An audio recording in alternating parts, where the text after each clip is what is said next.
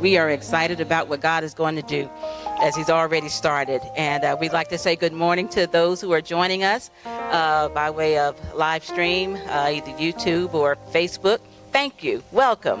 Welcome. We're glad that you're here with us. And please remember to like, comment, and subscribe. We'd love to hear from you. And so uh, we are just excited about what God is going to do. Um, his presence is always here, but sometimes you can just feel it a little more. So we just thank him for that. We're just going to open up with prayer before we get started. If you would please join me. Father, we just thank you and just praise you and just worship you. You're right. You do deserve all. All. So we submit all of our members to you to give you praise, praise to give you glory, to give you honor. And so, Father, we just thank you for uh, for your word that's coming forth. Thank you for this time to be under your word, to be under your tutelage. Thank you for the transforming power that your word brings. Father, how it uproots those things, those teachings, those lessons that we've learned that have led us astray. Your word is like a it's like a mighty machete just going through, just cutting away, just cutting away and making a path for clarity. Thank you for that again, Lord. Thank you for for just not leaving us and for to just doing that work for us. Thank you, Lord, that every word in us that hasn't submitted to you, it submits to your word now. Father, we thank you for that. And we thank you, Lord God, for the new thing that you are doing. We thank you, Lord God, for the unfamiliar places that you are taking us. And we say we agree with that, Father. We will agree and we will follow you and we will let you lead the way and we will trust you. And if you agree with that, then in Jesus' name we say, Amen. Amen. Amen. Amen. So, and at this time, if you would just please stand and join me as we welcome our pastor, Dr. J. Calvin Tibbs, as he comes forward and leads us in our declaration. Good morning, Pastor. Amen. Good morning, Maya. Amen. God bless you. Let's go ahead and say our declaration, which starts with Praise the Lord. I'm a fully functioning member of the body of Christ. I am saved and still growing, well trained and flowing. I am light in a dark hour, full of the Spirit and power. I seek the Lord to win the lost, and with honor I pay the cost. I am dedicated to my mission. I am ready and in position. I'm on fire, going higher, and blessed to be a blessing. So I praise God, praise Jesus. Holy Ghost, meet me where I'm needed because victory is mine. Tell somebody else. Victory is yours. Go and shout that thing out now. Hallelujah. Amen. Amen. Amen. Hallelujah. You may have your seats here at home, and God bless you for those of you who are at home or wherever you may be. I know First Lady has a group of folks at the Ark Encounter in Kentucky and they're excited about the reality of having seen the ark on yesterday. They're quite exhausted too. They're tired from, from all that walking. I think they walked 11,000 steps, she said, which is uh, pushing five miles. And uh, they're good to go there. So, hello to the crew that's in, in Kentucky, and God bless you while you're there. Hopefully, we get to take some of you back when the opportunity avails itself. And we are, of course, today going to have a chance to take communion, which we're going to do here in just a second. Uh, but not before I kind of continue with what I think is the word of the Lord, which happened before the service technically went live. And I was talking to the group here and telling them why this song that we have put together, which is based on the music or based on the melody of God's heart last week, which was leave the familiar, what else? And what you remember behind. Say that with me. Leave and what you remember behind. Well, we wrote a song and it's going to say grow and change. And the reason why we want to grow and change is because the anointing needs to be developed by the person. See, we think that the anointing is when we have grown up, he or she is anointed, and that just means they have everything that they that they need. If that's possible, we got to do something with Luke chapter 2, verse 52. Luke 2 52 says, And Jesus grew. Uh oh. Jesus grew? How did he grow? In wisdom, in favor, and in stature. We could have left it there, but the verse wouldn't have been complete. It says, with God and with man. Let's just deal with that. If Jesus had to grow, fill in the blanks.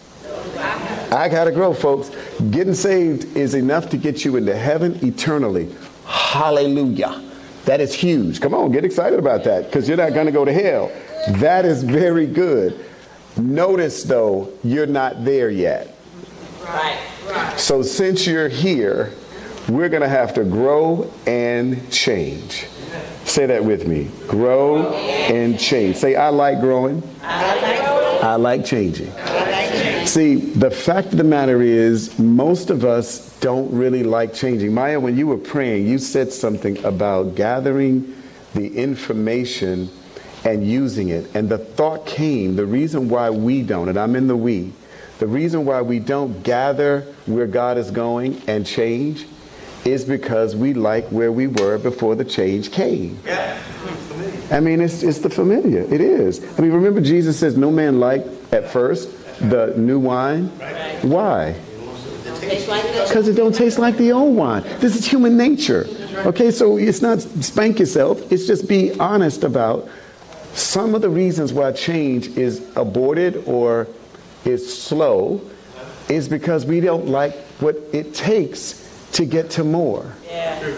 But honestly, think about it. How many times have you learned something in an environment that didn't require much of you? Okay.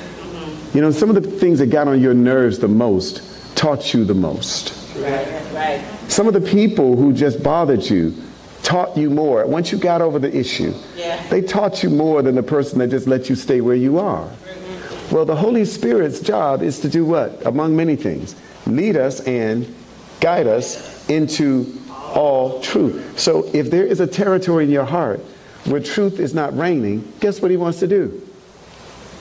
He wants to lead you to that truth, which means you're going to have to leave the truth that you know and venture into a territory where the truth that you don't know can do what? Set you free. Okay, let's stay in that. Because y'all aren't moving with me just yet. Yeah. Yeah, yeah? Okay. So this is not a Sunday Advent. This is not Sunday morning only. All right. Right? right? This is, a, I got it. Yeah. Just like when you get a quote, anointed, okay, I'm straight for life. No, no, no, no, no. The, the anointing in you, and I know some theologian people may grapple with whether the anointing needs to be developed or you need to be developed. I think that both are developing because if Jesus grew, yeah. Then it's possible then, he is the anointed of God, it is possible that we have to grow into the anointing and the anointing has to grow in us. Y'all, it don't happen cause, just because we're breathing. No. Right. It's work. I think this, this is a message for the kingdom globally. Not just because I'm saying it, but I think it's global. The body of Christ has suffered at the hands of you go Moses. Yeah. Mm-hmm. Okay, you got to go back to the book of Exodus where God, you know, went up and came back, and every time he met with them, you know, they could see different things. And then finally one day, Moses said, I don't know if they required it, I forgot the verse in terms of the context of it, if the people said, we want to see, or if God said, bring the people. But either way, the arrangement was, bring the people. He says, but first, before you do anything, before they come close to me, they're going to have to consecrate themselves. Okay? What that means today is get your heart right. Okay, so to you, to me, get your heart, getting your heart right means, is there anything in your heart that you know about? That needs to be given up. I'm not talking about you walking in total victory yet. I'm just simply saying, if you know it's not right, just get it right. Okay? That would be modern day consecration. Now, I know it's a lot more religious observances that can go with that, but in the end, if you do the observance and don't do the heart change, change has not occurred. So get your heart right. If you do that, now you're ready, if you use the typology of this, for the next move of God. Now, most people prefer the old wine so if it's staying mad at people, being frustrated with yourself, being upset that you haven't moved further than you are, if that's your sedative, then some people are going to stay there and still dog themselves out about the lack of growth when the opportunity to grow is before them. We're not rehearsing. That's why he said that too. We'll talk about that in a minute. We're not rehearsing the familiar and what we remember. What are we doing? We're leaving it behind. Come on now. Don't let Mr. Steve be the only one. Y'all can hear. If we're supposed to leave the familiar, it's purposeful. Yeah, okay. You do realize that your memory will talk to you. Okay, so since your past is always talking, in order for it to change, you got to do something with it. It won't just go away. You know, those voices, when I try not to think about it, by virtue of not you've identified what to think about. So if we're going to move forward, Paul said, I'm going to press towards a new mark or towards the mark for that prize. See, the prize of Jesus is not behind you. Everything you've done or everything he's done, praise God, you already have a reward or, eh, or you're going to still grow. But today is the day because I firmly believe that what God is doing in the earth today is going to be a collaboration of his body, not just a movement of his anointed heads. okay. I'm talking about the, the fivefold ministry. Because honestly, our job all along, according to scripture in, in Ephesians 4, is to equip the saints for the work. And we think that the work is Sunday morning when you usher, when you greet, when you run sound. That is a part of the work, but the bigger part of the work, you are not here running sound every day. The sound is running through you every day. And wherever it is that you go, you are responsible to usher in the presence. You are responsible to greet the people in community. Y'all getting this? You're supposed to record and recall the word of the Lord for the person, which is why you should hear ye the word of the Lord on Sunday eat that word and then live that word so that men might see your good works Amen. and glorify the Father in heaven. Folks, that's the new deal.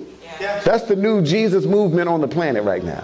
And like this congregation, other congregations are still saying, You go, Moses. Right, right. And I'm going to stay on until he tells me to move on to something else because you're, you have an anointing in you that is specific to the culture, the family, and the people you are assigned to. And I'm not supposed to get involved with that except to train you for it. And so if you're confident in you and in God, then you will do great exploits and he won't be God waiting for the Sunday morning experience only. Because you live in community five, well, what, five, what, six days a week roughly. You're in community exponentially more than you're in the house of God.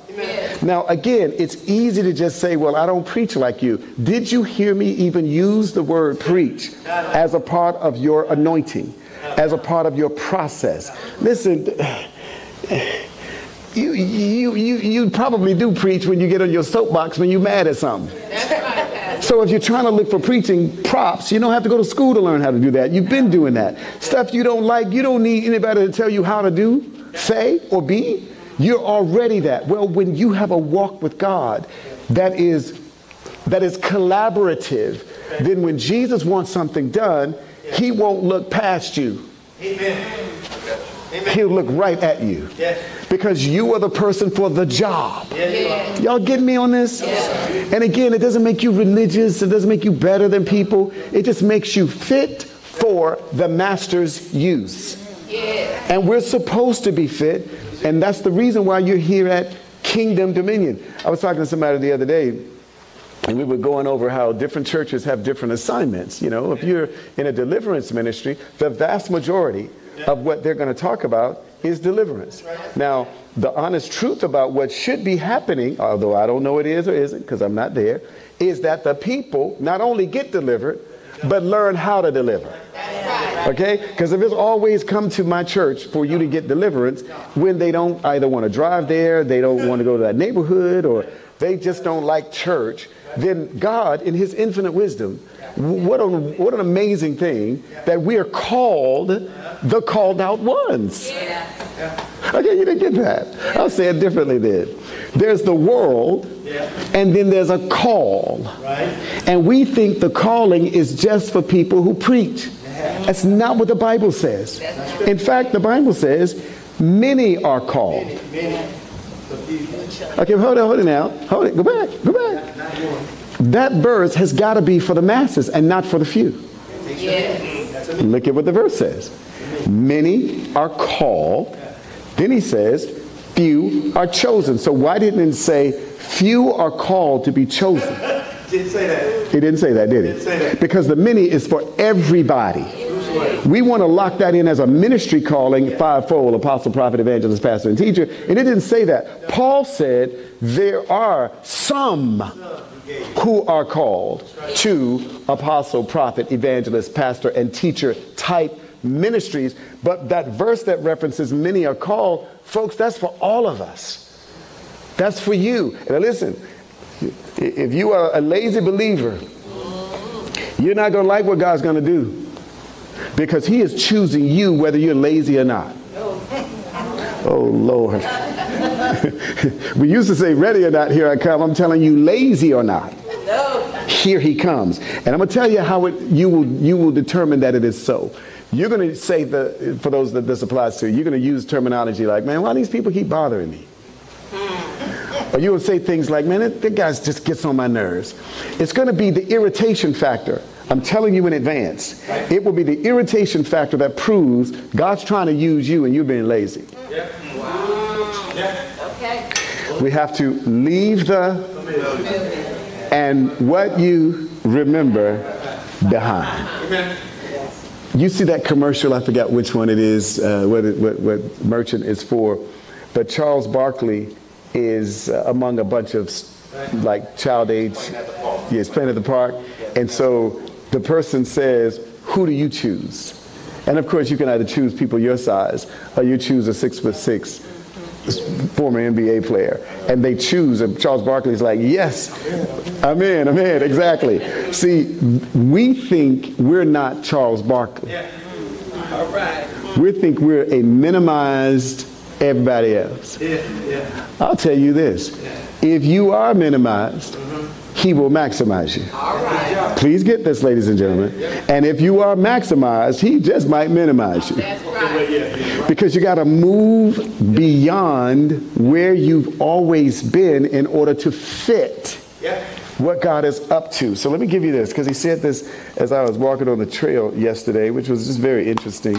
Just a little leisurely stroll didn't even break a sweat. And I heard this thought. People come to me, there's a song, Just As I Am. Y'all remember that song? Without one plea, was that thy blood was shed for me? And that thou biddest me come to thee, O Lord, Lamb of God, I come. I come. Y'all remember that? It was an altar call song for a lot of churches. I know for where we were. So he says, Many people come to me uh, just as they are. But then they spend too much time talking about how they are. Now, I'm just walking on the trail and I'm like, get your phone out. He's talking to you. So that's what you have to do. When he's talking to you, you got to get your phone out so you can look at it again. This is how the workmanship works. And so I read that. I'm like, so you're telling me that there are people who come just as they are and they spend time talking to you about how they are. I'm fill in the blanks. I'm fill in the blanks. I fill in the blanks. I fill in the blanks. It's not that God can't handle your conversation, but if you came to Him, it's possible that there's an exchange about to take place. Okay, this is what He said. He said the switch that Jesus wants is that we should tell Jesus what we think about who he is. All right. Okay, back this up. We're moving away from the familiar of how I am and how I, how I exist to what do I think about you? Yeah. Now, clearly you're thinking about that because as I was thinking about that, I thought there aren't a lot of people thinking about you. They're thinking about themselves, just as I am. And I go over what I need, what I want, I desire. And God says, whatsoever things you desire, when you pray, pray believe that you receive them, and what? You're going to have them. So there's nothing wrong with that. Keep doing that. Amen. But here's another level to this piece here. We're literally supposed to tell God what we think about who he is, not about what he's doing, yeah. about who yeah. he is. See, when you think about who he is, he can become what you have faith for. But if you never think about who he is because you are still stuck in the familiar and what you remember, then it will be difficult to see beyond where you are because you're only thinking about where you are. Okay. The word worship, I found out, it means a lot. The lick like a dog, praise has a, connect, a connected meaning. Because we're going to get to the communion here in a second. And I want, before we start thinking about it, to remember that Jesus said, when you get together, do this in remembrance of me. So Jesus already put it out there, remember me. So it must be important that we remember God. We could do a lot of things with our memory, and remembering God might not be one of them. We can remember the pain. Yeah. We can remember the person. Mm-hmm. We can remember the situation. But, but to make a habit of remembering God, I think there's some magic, some power, some power, some victory in that deal. I know magic threw you off, but I'm saying there's a spark. Yeah, yeah. There's a spark that happens yeah. when you are aware. And I'm gonna tell you this. I'm not saying this was God and you know He made this happen, but I'm sitting on the back deck just as the Sabbath was about to end, and of course, you know about the trees, right? You know, we got trees in the backyard. And the first lady, hey, sweetheart, I love you. Okay. So I'm thinking about just enjoying that little time. We go out there every now and then before the bugs start coming around. And bottom line is, I'm out there and I just couldn't be seen by any of the neighbors in the area. And I just sat in this, this, this chair and began to literally just say, Jesus, I, I, I just worship you. Just began to worship Jesus. I am telling you the wind started blowing. It started blowing so much the trees were clapping their hands. And I'm thinking like, okay, that's really cool, but I'm not going to act like my worshiping God did that. I'm not going to act like that happened. I'm just going to stop. And so I stopped. And I just thought about how beautiful it is because again, I need to tell God what I think about him. I need to tell God who he is to me. So I started worshiping again. I started worshiping him for the, the maker of the bark. Yeah, the leaves and the trees, the maker of the universe, the maker of souls. My senses can even pick this up. Yeah, yeah. And when I started it again, the wind started blowing again, folks. That's all I'm telling you. I'm not saying it was the Holy Spirit, it was the physical wind. And I mean, these trees are just like, just going. And I was like, no, that's twice. That's twice. Nobody's in here but me. So I just thought, let me just test it this next time. Once the wind stopped, and I just began to tell God who He is to me Amen. and what I think about Him. Sat there, nobody saw it, lifted my hands. I just thank you for who you are. You made my skull. You made my mind. You made my heart. You made my being. You made me to even want to move here. You made me to want to live here. And all of a sudden, wind started blowing, trees started moving. I'm like, now this is pretty interesting. You know, I'm not telling you that when you worship God, you're going to see a physical manifestation of things. Because a physical manifestation is not the proof necessarily that you are connecting with Him. The proof that you're connecting with Him is what do you think about Him? And who is He to you? Is He the Sunday morning fix? Check the box. I feel good about myself. Now I'm going to go on and live my life. If, if He's that person, then familiarity has again been embraced. Uh, are y'all, are, y'all, are y'all clicking with me? Because when, when Jesus walked the planet, when he walked the planet, he came into his own, and what did they do? They didn't receive him. And so if they didn't receive him, we got to ask why. Why wouldn't they receive a man doing miracles? I mean, if you had anybody in your family, or if you the family person that's doing miracles, wouldn't it be odd that you're not received? I mean, really, you, how many of you done something good to people and they, they didn't even say thank you? Isn't that odd? And then the people that, that do them worse, they talk about more. In a, in, a, in a favorable way. Isn't that odd to you? So it's odd to me that Jesus would do good and he not be received among the culture where he was raised in the family part. Uh, in, there in, in, Nazareth and you know in Capernaum where he went, he had a different different uh, reception. But but the point that I'm making is, why is good not accepted in this world? Yeah. As something that's normal. Why is it looked at like they told him on occasions, get out of here, Jesus? But, but he did good. You, you did not ask a robber to leave. In fact, on the cross, uh, there at Calvary, they told, give us Barabbas. Give us the robber. Don't give us Jesus, you know, down with him. We have no God but Caesar, they said. But, but, but give us the robber. Maybe, just maybe, maybe the reason why the body of Christ, people in general, have challenges leaving the familiar is because we are more familiar with the robber than with the righteous. Maybe our familiarity with error makes us feel more human than having a divine experience that makes us somehow think, I don't know what it, what it is. We, we think we're better than someone because you have an experience. Let me first tell you, you are a spirit. Amen. You are not, listen, when you pass and you leave here, yeah. people are going to still be looking at the you they identify with, yeah. called your body.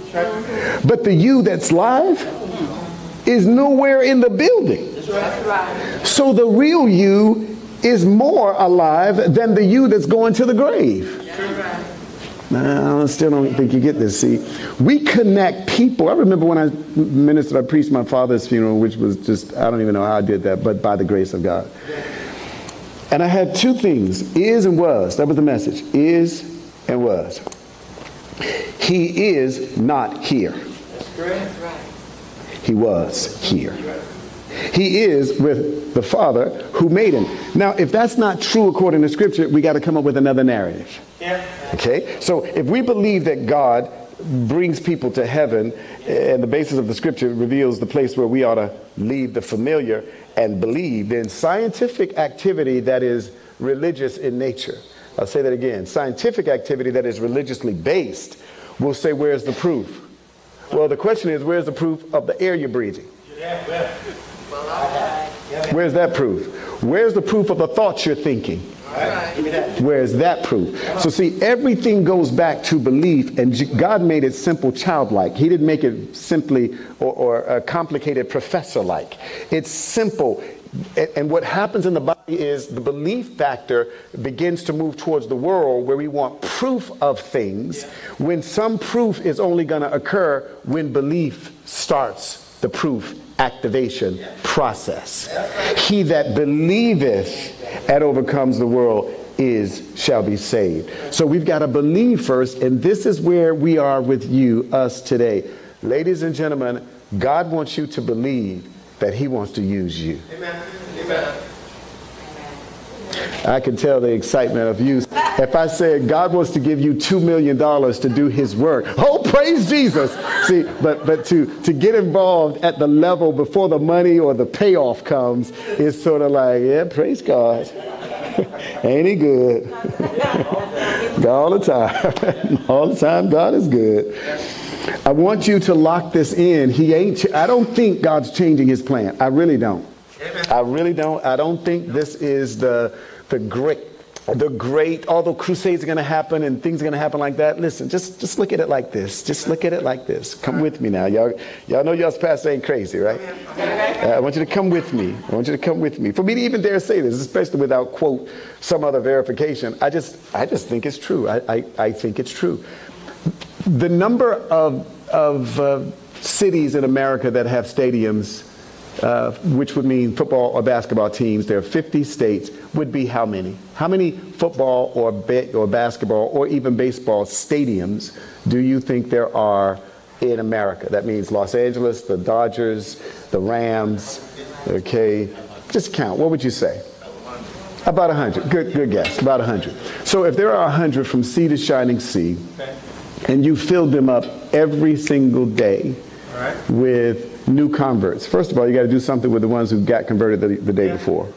Okay? So if, if you just filled it up with new people every single day, uh, and, and everybody allegedly got saved, and uh, they then went home and then a new crowd the next day. How, how long do you think, at how many people are in America? 3 billion? 3.8? Something like that? Something like that. 3 billion people? How, how long do you, do you think it's going to take to fill up all the 100 stadiums? And by the way, some people are going to have to drive from Macon because there are no stadiums in Macon. And Savannah. There are no stadiums in Savannah. And if you live in Flushing Meadows, New York, you got to drive all the way down to the garden or at least in New Jersey. So you got to drive away. What about Nebraska? There ain't no stadiums except at the University of Nebraska football team. So, so is it is it possible that it would take a very long time to fill stadiums? Do you think stadiums is God's big plan? You have to look at what he did in the crowd to see. What did Jesus do in the crowd? He did different things inside of the crowd, but notice he kept leaving the crowd. Yeah, he did. And you know where he, where he spent his time? Come on now. Don't let Minister Steve talk to, tell y'all what the answer is. Y'all read the Bible. See, this is what, stop right there. Time out on the field. That's perfect. That is perfect. That is the exact example of why people wait for Moses instead of stepping out in what you know you know. Yeah. Amen. You know you know these things. I'm not asking you to exegete the scripture. Uh-huh. I'm not even saying, Minister Steve, tell him what 1 John 3 verse 8 says, and then 1 John 4 10. I'm not asking you that. But you just shrank back and made the whole point of what God's trying to get you to understand. You can't tell me you don't know what you know. Amen. Amen. I just told you, Pastor. I'm telling you again. You cannot tell me that you don't know what you know. Amen. Okay. Because you know what you know. Yeah. So why is it that when a demand is placed on what you know, you act like you don't know? This cannot be the way God's gonna gonna move. You can't tell me that's how He's gonna move. So I use the example of the stadiums to say there aren't enough stadiums in the world to fill with people that are on this planet. So since that's not probable, and since Jesus spent more time with his disciples than he did with crowds, it's likely that Jesus is going to use a model that has already worked. The actual numbers indicate if one person in this congregation helped one person get born again and worked with them for a year to just be a disciple to them, and that one person got one person, and that one person got one person, and the exponential amount of that, according to some mathematician people, it would take eight years. And the whole world would be evangelized versus that everybody come to the stadium hear what the lord says and go back. How are you going to get discipled from a man on a platform? You need people in community that's where you come in. And that's why god's not asking you to save the world. Jesus already did that. But he's asking you to be effective a light in a dark hour come on full of the spirit and power seeking the lord to win the lost and with honor paying the cost of sleep of getting on your nerves of being exhausted of every time they come around they want to ask me all these questions.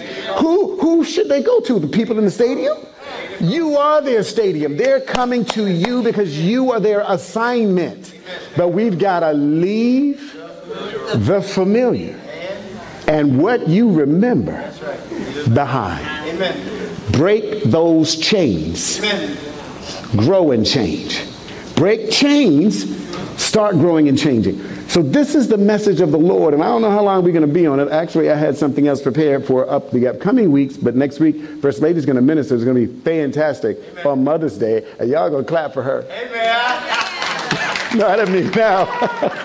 I mean next week, because she might not be talking about this. She's talking about how wonderful you are as a mother. And you know what? To me, it's a parallel. If you've been a wonderful mother, what are some things, attributes? Oh Lord, I don't want to me- mess with her message. I don't know where she's going with it. But what are some wonderful attributes about a good mother? Say that again. They're nurturing. Very good. What else? Patience. What else? Just give high fives, ladies. What else? Train up the training. You got to train them. You got to nurture them. You got to lead them. So, so, so there's a lot that, that y'all do automatically. Amen. That's right. Yes, sir. Do you think the Lord would use what you already have access to? Yes. Yeah. See, He would use your nurturing ability, your training ability, your patience. He would use all of these attributes with people who aren't your children. Yeah, see that? That's right.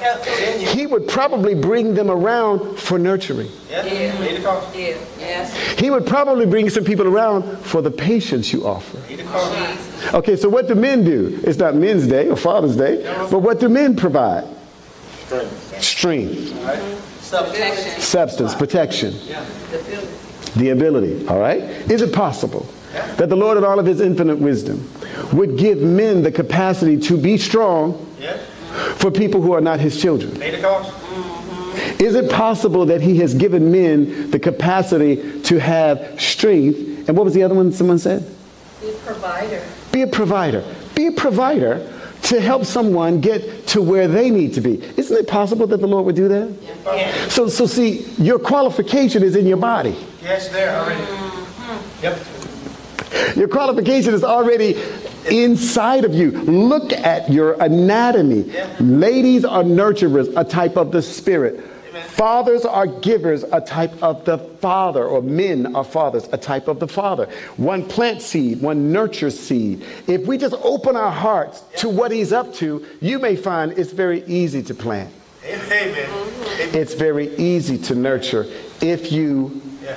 leave the familiar and what you remember behind. See, you remember telling them to go see your pastor. Yeah. You're familiar with, I'm not called. Yeah.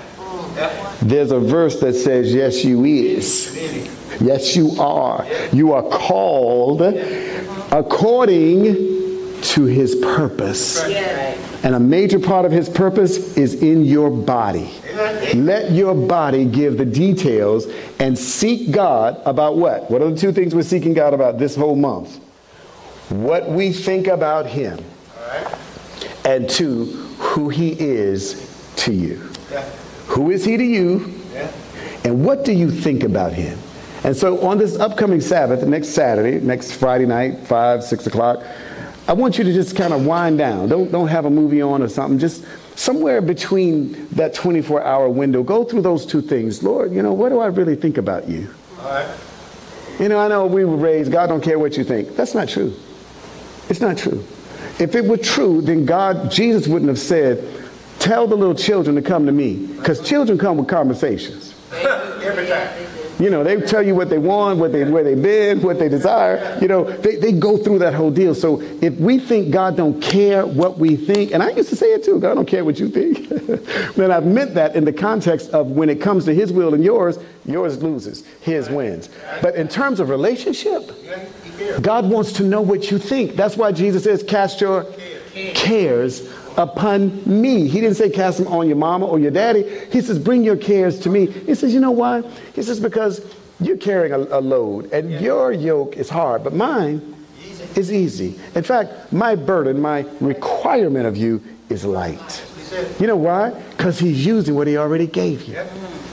Yeah. I'm building faith, I hope, that you recognize you're already prepared for the task Already. and the mission and the purpose that is uniquely you. Amen. Amen. See, if I were to go to Nadir's job there at, at Lexus, they don't know me right. up in here, right? They don't know me. So if I bring my anointed business cards out, No matter. No matter. the man of God in faith and power has arrived. No, no matter. They don't know me.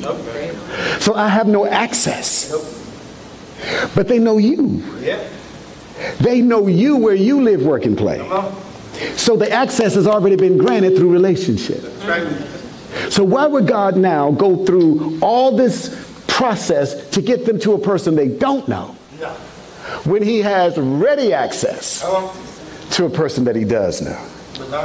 And by the way, I know that you're withholding your amens because you're thinking I'm about to call your name. I already have. Yeah, yeah, yeah. See, because the people in your territory, in your culture, in your life, in your community, they know you. But do you think enough about him to get them the inside hookup? Yeah. Amen. See, your testimony is already prepared for the people who need to hear it. You don't need to have a fallout rolled over the over the, the aisle story. Most people are afraid of that. True that. You talk about folks walking in church and falling and hitting the ground. To them, that's an insurance claim. Yeah. Right. Somebody. It's an insurance claim. It's a liability. Yeah. Man, why do you go to church and fall on the ground? Yeah. I mean, think about it. Amen. I mean, we've come from things that we've enjoyed like that, right? But at the end of the day, this culture ain't thinking about coming and having somebody put their hands in your face. Yeah. Come on.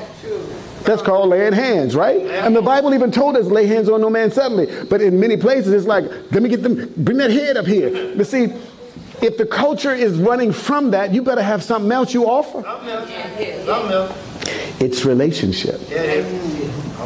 And most of you have relationship capital that uh, is still sitting in your spiritual bank. Right. And he's already made a loan Yeah. called the anointing to give you what's necessary to pay the bill Amen. that that person is going through. Does this make sense? Sir. Does this help you get closer? Because as we remember Jesus, I just want to remind you these are the words he spoke. Yeah. I'm just packaging them as he's telling me to do so because he's calling you into his purpose way beyond coming to church, which is wonderful. Please keep coming. Amen. Did you hear me? Amen. Bring some more people with you. Amen. But when you leave church, guess who their new proxy pastor is? Me. it's you. It's you. Absolutely. And listen, don't worry about I don't know everything. You nobody knows everything but God. You don't have to know everything, but you got to know him based upon who he is and what you think about him.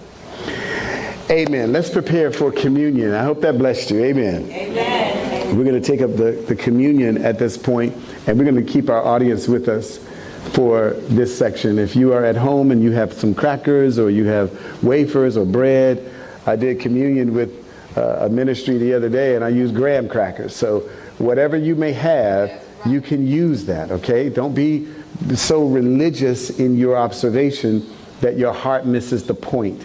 The point is, is that there's a representation of the Lord's body. I mean, even if you have a cookie, use a cookie. Uh, I encourage you to know every single first Sunday of every month, we're taking communion. So that gives you a chance to go out and buy some bread ahead of time.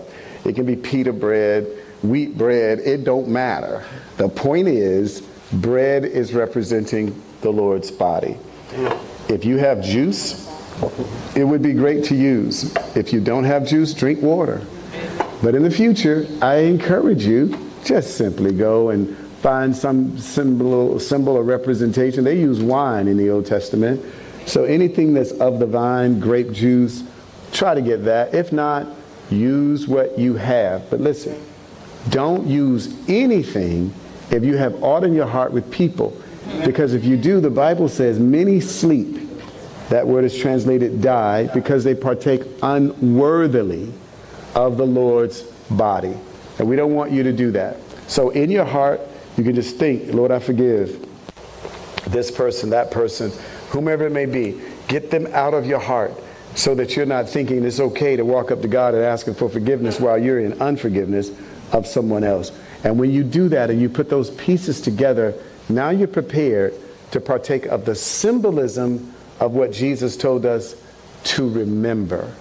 And it's interesting too about memory. We're going to talk about this in depth in a future series. I just think back to the Old Testament. God is saying the same thing to the children of Israel that Jesus is saying to, to his people, which I think is why I need to repeat it here. Remember in the Old Testament, God said, Remember, it's the Lord thy God that giveth thee the power to get wealth in Deuteronomy? Why do you say remember that? Why didn't he just say, I did it? Yes. I mean, you know, Yeah. why didn't he say, I gave you the power to get wealth? Why didn't he just say that? So talk to me back real quick because we're live. Why didn't the verse just say, God gave you power to get wealth? Why did it start with, remember? It is the Lord that gave you power. Why do you think he said that? Just give me some answers. Don't wait on Minister Steve. Because we're human. Because we're human. Make mistakes, we forget, we think that we're uh-huh. better at times than what we really are. Every bit of that. Yep. Every bit of that. That's exactly right. We forget we're human. We think we did it. And he's reminding us, no, no, no. I did it. And I want you to remember that I did it. Why remembering that he did it? Because it helps draw lines of relationship Amen. between him and you, right?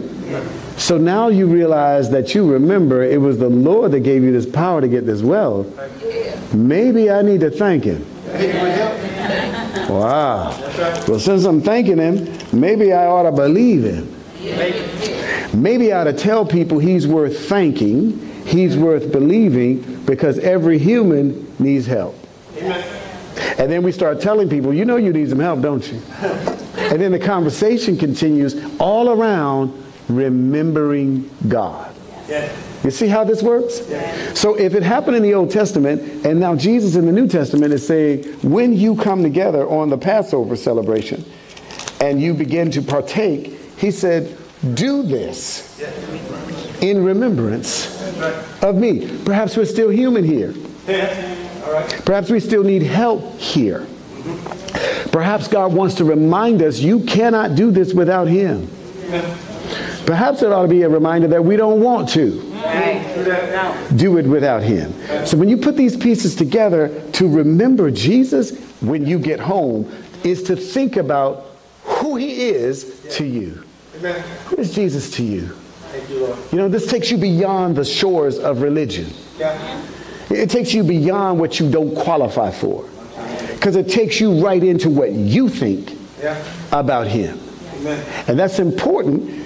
If it weren't, Jesus wouldn't have asked this question Who do men say that I am? See how these things are setups. Who do men say that I am? They said, you know, some say Elijah, some say Jeremiah the prophet, and others say that, you know, you're a great teacher. Great, great, great, great. Now we're going to leave the familiar and what you remember behind. So here's my next question, guys. Who do you say? Who do you say I am? See, that's what I believe will precede the next move. Amen. What we think about God. Not what we think about a service, not what we think about how we're going to set this up. What do you think about God? And now here comes the danger, even though that's dangerous already to the devil. It's not dangerous to you. When you start telling God who he is to you and what you think about him, just like the wind started moving those trees, things are going to start moving in your life. Because now a son or a daughter just showed up. And everyone around you knows you just showed up because your presence carries him. And you know you carry him. And the danger in that is that the worship that goes up will disrupt things and fights will occur on your behalf that you don't have to lift a finger at. Yes, Lord. Thank you. Jesus said these words. I'm going to read out of the New Testament, and frankly, this is uh, kind of before. In the beginning was the Word, right? John chapter 1. And where was the Word? With God. The Word was also God, right? The Word was God. The Word became flesh. He says, He, Jesus, whom we're remembering, was in the beginning with God. Then he says, All things were made through Him. And then it says, Nothing that was made was made unless He made it. That includes us. Real reason to thank, to think about the fact that why did He make you? Just think about while you're thinking about God. Why, why'd you make me, Lord? Why'd you make me in this era? Why did you put me in the 1400s? Why'd you put me here now? Hmm. And I guarantee you, if you read a newspaper or look at the headline, you might just see a reason mm-hmm. that you don't think you qualify for. But that's because you're not thought enough about what he thinks. When you think about how he is, you are the perfect person to be alive right now. You are the perfect person to be utilized in an area where you have to depend on God. In an area where you don't even get why people think the way that they do. Perhaps if you think the way God told you to think, maybe he would use your thinking to help their thinking. Right. Just maybe. Just maybe. And so he was in the beginning with God, and then the verse says that in him was life, and the life was the light. You have light inside of you. You absolutely shine. And then he says, the light, Jesus, shines in the darkness. But later on, he told his disciples, You are the light of the world. Did. But he was the light of the world. So maybe he's inside of us. Because of him, we are the light in the world. And so no wonder he put you here in all this crazy darkness. Maybe the light bill has been paid. He's just waiting for you to shine. So then verse 11 says he went into his own and his own didn't receive him. You know, that's what we were talking about. And then verse 11 says, but he that did receive him, he gave power to become his sons and daughters. Now, you are already his sons and daughters if you know Jesus. Anybody here don't know Jesus personally? Can I get your hand if you don't know Jesus personally? Okay, so everybody here knows Jesus. So you have a paid light bill Yes. Because Jesus paid it all so that you could shine in the era that he put you in. He didn't put you back here with Bartholomew and them. He put you here in 19 whatever the birth date was that you were born in. And now he's calling upon some of that light to expand because the darkness is I said the darkness is and if the darkness is expanding, how great should the light shine?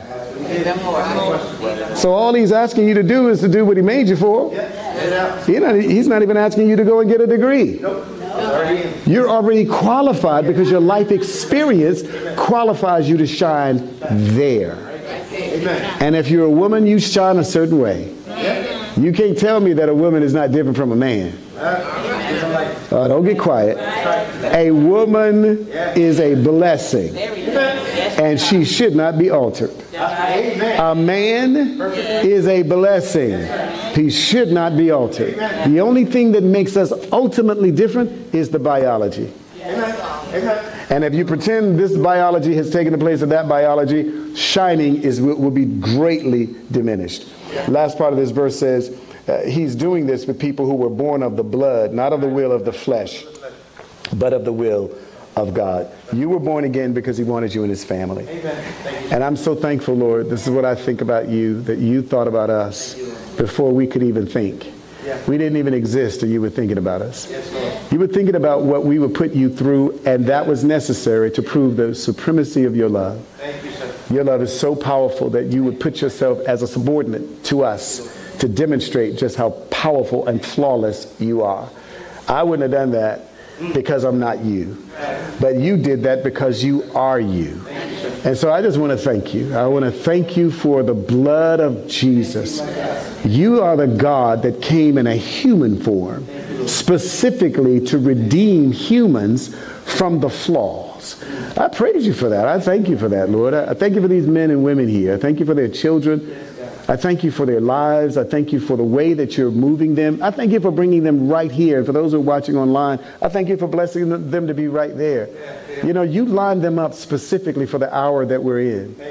And you are ordering their steps. And Father, I know that many are frustrated at what they see in the world and don't know quite what to do with it. And it hadn't dawned on some that they are the solution in the area where they are assigned. And I thank you for forgiving them, Father, for thinking lower of themselves. We often have the don't think more highly of yourself verse, but there's another part that says, even though you are lowly, believe that I can add to the strength that you lack. And Father, I know that you want to do that. I know you want to bless people in a way that's beyond what they could ask or think. And so I'm asking you, because this is what I think about you, you're doing something new in the earth. You said in your word, Behold, I do a new thing.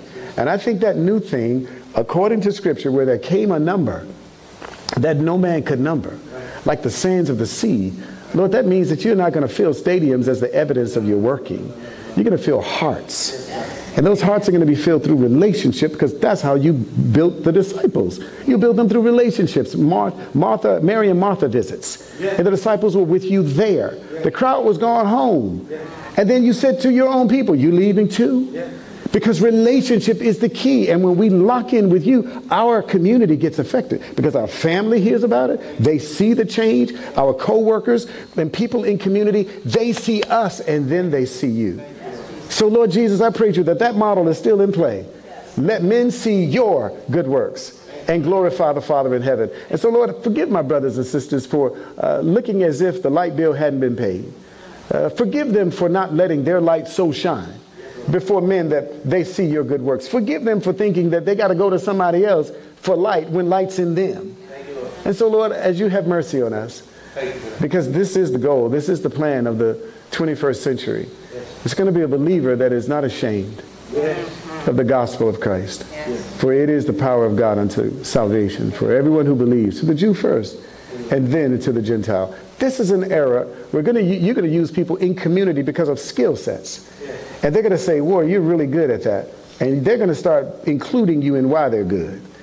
And I praise you for that testimony because it's a collaborative testimony. Without God, there wouldn't be a brain to think with. Without God, there wouldn't be hands to move. And so we're going to start including you more. And Lord, I want to repent too because sometimes in the world, I don't even, I still don't lead with, I'm a pastor, I still don't think I need to. But you know that there have been times where I have specifically excluded things that I thought would trip them up. Those days are over.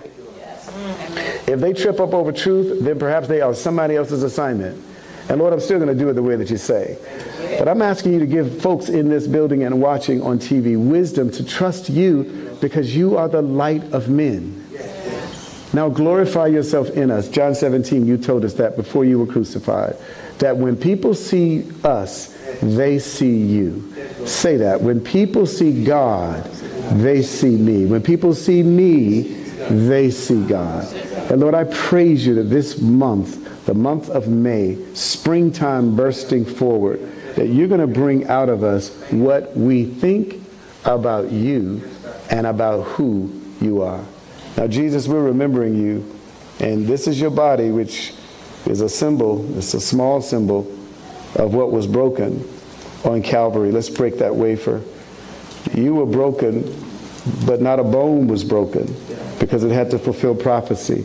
You had to stay with the integrity of your body. And with the breaking of that, we find Isaiah's words that you would be wounded for our transgressions and bruised for our iniquity, and that the punishment, punishment or the chastisement of us being full of peace was upon you, which is once again, why would you take our punishment? Because you're the Lamb of God. We thank you for that. Let's partake together.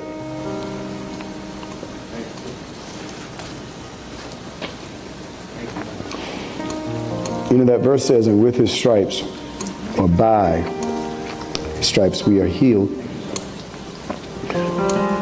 Because the stripes were connected with lashing, which was a type of punishment back then that the government levied upon people.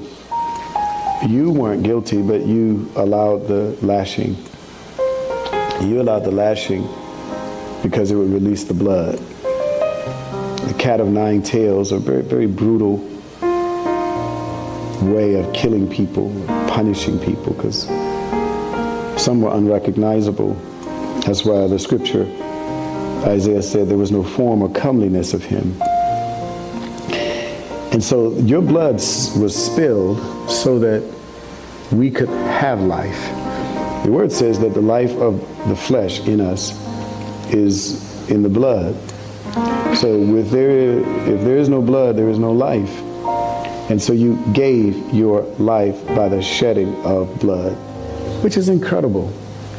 I guess there was no other way, which is what, no, no guessing it. There was no other way for this to occur. That's why Jesus asked, is there another way? Instead of him having to go through the treachery of what he went through, is there another way? And there was no other way. Without the remission of sin, or the shedding of blood, there is no removal of sin. That's what you said. You set those ground rules. You set that, though, as spirit, because you're spirit, Lord. God, you're spirit.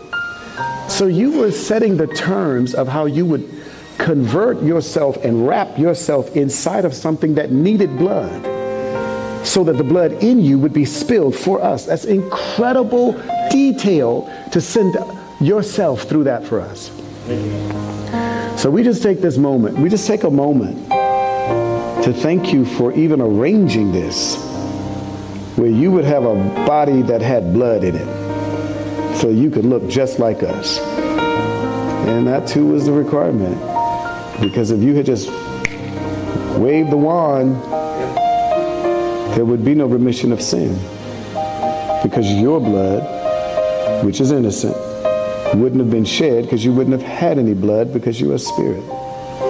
So he took on a body and you gave us a body. And Lord, I want to ask you for forgiveness first for anything I've said against my own body. And I ask you to help the people. I ask you to forgive them for dogging out theirs. Some people wish they were taller, shorter, longer this, shorter that, bigger this, flatter that. Lord, and it's not that that's a bad thing, but if they've ever talked about their body that you made to put blood in Forgive them. Forgive them for talking about parts of themselves that they should be blessing. Thank you, Jesus, for this representation of your blood. Hallelujah. Think about that song, The Blood Came Streaming Down, and it did for me. It did. It did for you. It did for your grandchildren. It did for your children, for your friends and family who couldn't care less. He still did it because his love is superior. You're so gracious. You're so, so gracious, Lord. So as we prepare to partake of this blood, remembering that it was shed by a perfect human being who is God, who took on a body, went inside of Mary without the seed of a man, but with the seed of God. Perfection started so that the process of our ultimate atonement could be ratified, completed. And Jesus, you did it. You did it. I mean, you you took the beatings so we don't have to. You took the scourging so that we don't have to. So, Lord, I bless you for this representation of your blood. And Lord, of this communion, first Sunday in May, first day of May for America, probably the world. I pray that this will be the beginning of many more seasons of remembrance, where in the middle of our day, we just think about what you think about what we're seeing. Think about who you are. And then release it out of our mouth. Lord, I think you're just wonderful. Just practice it now. Lord, I think you're just awesome. I think you're I think you're really patient. I think I think you're really kind. I think you're really big. I think you're really amazing. Just keep telling him what you think. What you think about him. What do you think about him? I think you're like an architect on beyond steroids. I mean, you put things together. You're you're you're indescribable, actually, in some ways. To me, that's what I think. I think you're coming back. I think you're coming back.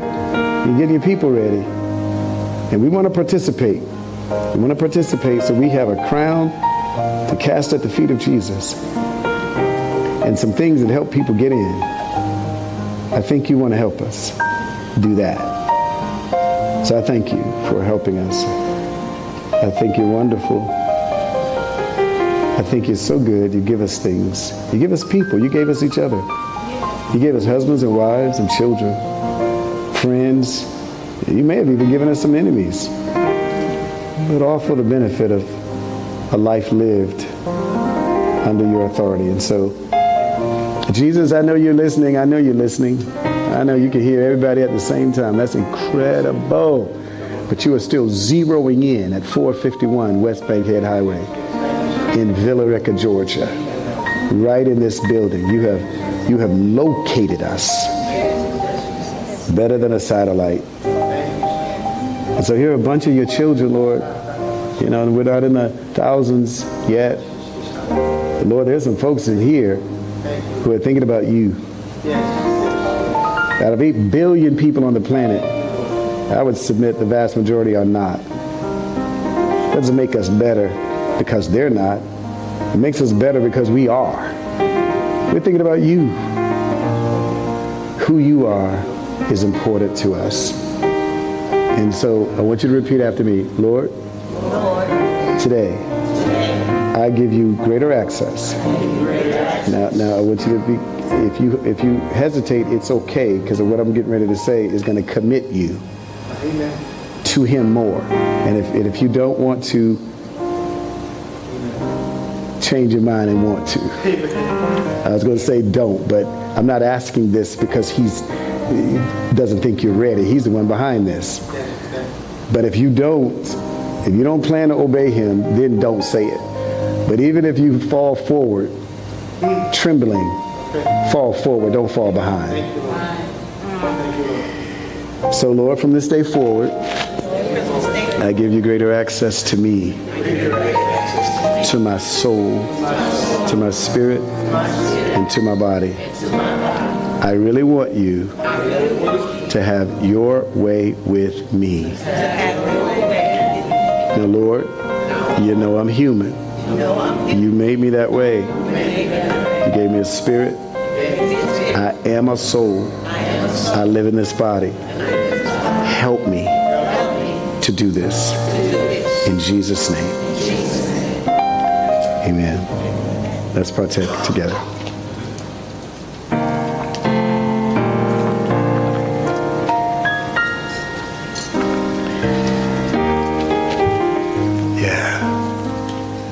This is a song I want you to sing. Grow and change. Break those chains. Yes, my God. Grow and change. Break those chains. Sing that.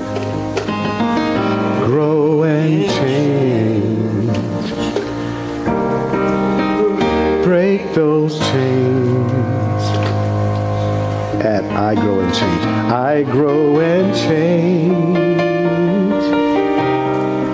I break those chains. And how do I do that? By leaving familiar what I remember behind. Say that. Leave the familiar what I remember behind. That's when we then break those chains. Grow and change.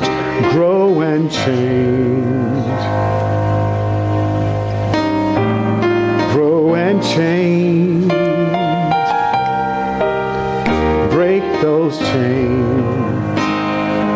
Say that again. Grow and change. Grow and change. Break those chains. Grow and change.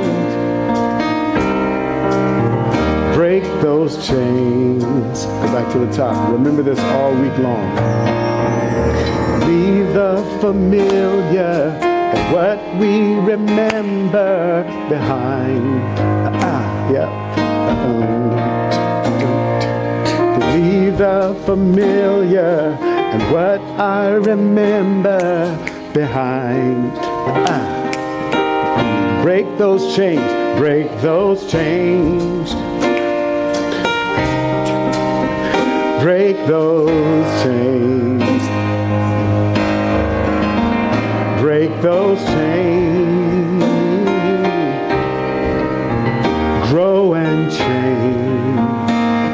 Going to be our hymn that we went into the Mount of Olives and sang.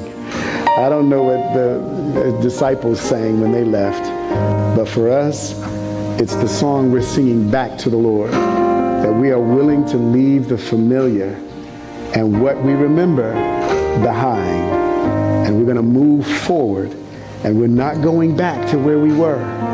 We're going to be used by God at the call of God, at the will of God. Just say amen. We're going to obey what He wants when He wants it, give Him what He's requiring of us.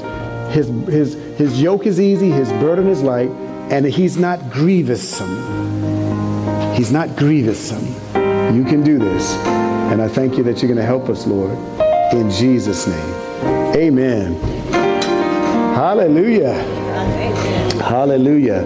Well, we're going to say goodbye to the online audience. Thank you for being with us and for uh, just allowing the moments of the Lord to come right where you are. There are many more, more, more moments to come, and those moments will be a great, great blessing. Thank you very much because I just recognize that we haven't taken up the Lord's tithe of your offerings. So we're going to do that now as uh, they come forward.